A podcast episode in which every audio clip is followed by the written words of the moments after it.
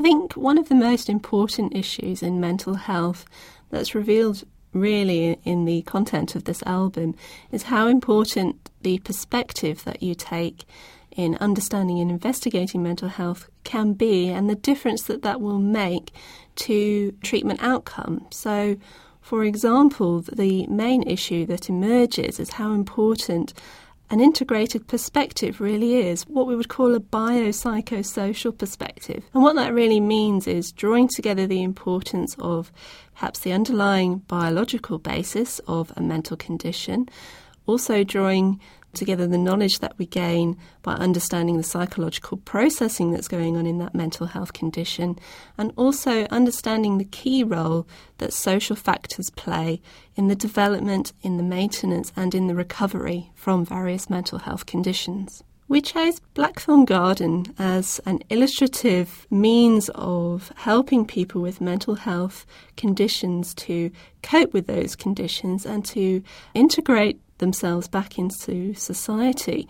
Because what Blackthorn really illustrates is the importance of social factors, but also the importance of biological factors in the sense that GPs themselves would refer their patients to Blackthorn in an attempt to spread the recovery process between the administration of therapeutic drugs, for example, which only, of course, address the biological basis of the underlying mental health condition.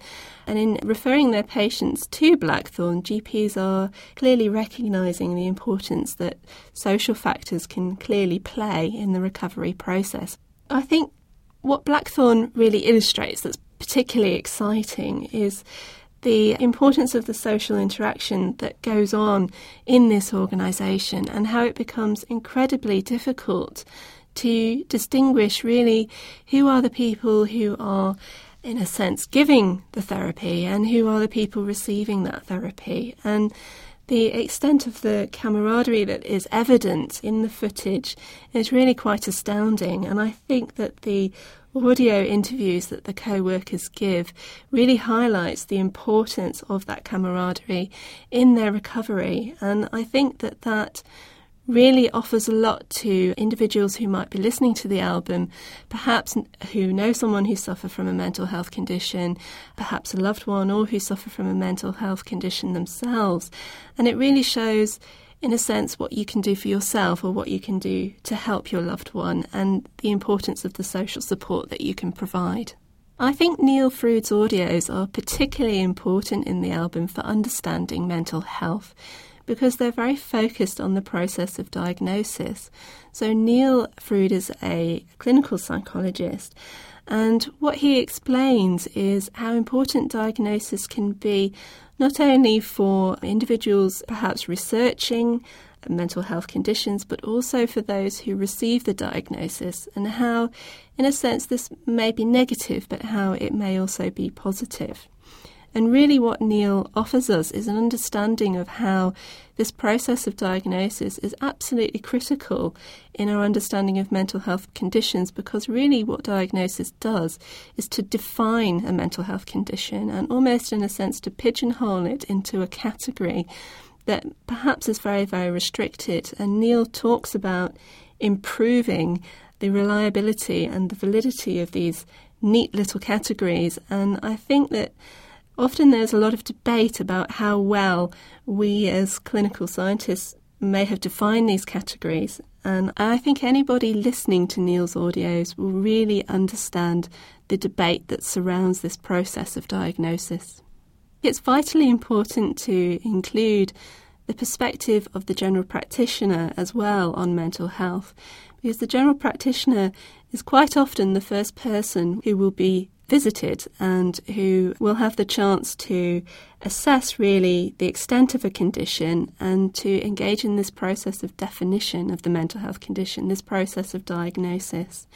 And unfortunately, GPs really have very, very limited time in which to do this.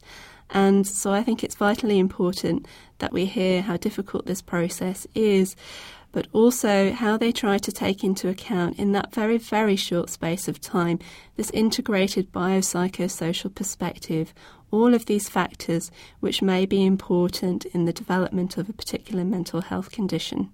You might be surprised to find an interview about addiction in the field of mental health. But of course, this is a big debate as to whether one can consider addiction to be a mental health condition at all.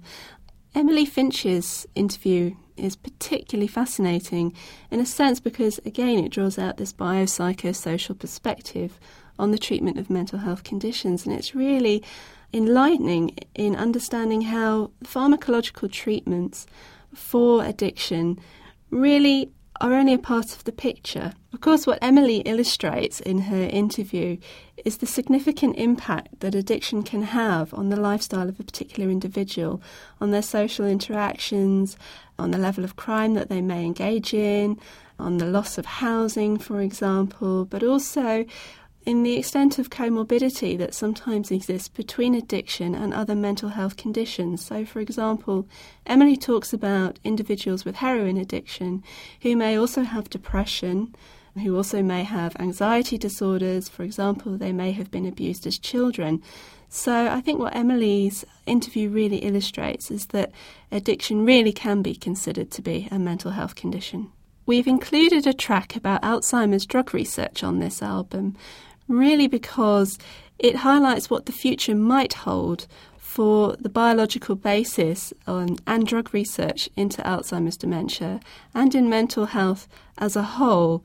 Of course, understanding Alzheimer's dementia is one of the key issues in mental health because it's a condition that has increasing prevalence as more of us survive into old age. So many of us are likely to either experience this condition ourselves or to know someone who experiences the condition. Martin Ross's interview was really very focused on the biological aspects of Alzheimer's dementia, and Martin was really talking about the future of dementia drug development and highlights the complicated process that this can be and really the way that the research has slowly progressed from focusing on the brain basis of dementia, the neural processing and the dysfunctional neuronal communication, to really moving beyond that and focusing on the degeneration of the brain that we know now occurs in Alzheimer's dementia. And Martin talks about targeting research now towards that aspect of neurodegeneration. And he talks also about the tremendous difficulties that really exist in developing a biological treatment for dementia. And I think that really this is something that's very often misunderstood in the field of mental health. I think many people ask, well, why do we not have drug treatments that are very effective? Why have we not made a cure for dementia? And I think when you listen to Martin's interview in particular, you will understand really that the process sadly is not as simple as that, and that there really are problems which need to be overcome, that the process of drug development is indeed very lengthy. I hope very much that what people will take away after interacting with this album is the complexity of mental health and the reality of the conditions for those who experience them. And I hope very much that if you came to this album with a particular perspective on mental health, that after engaging with it, you go away perhaps with a different perspective. From the Open University. For more information, go to www.open.ac.uk forward slash use.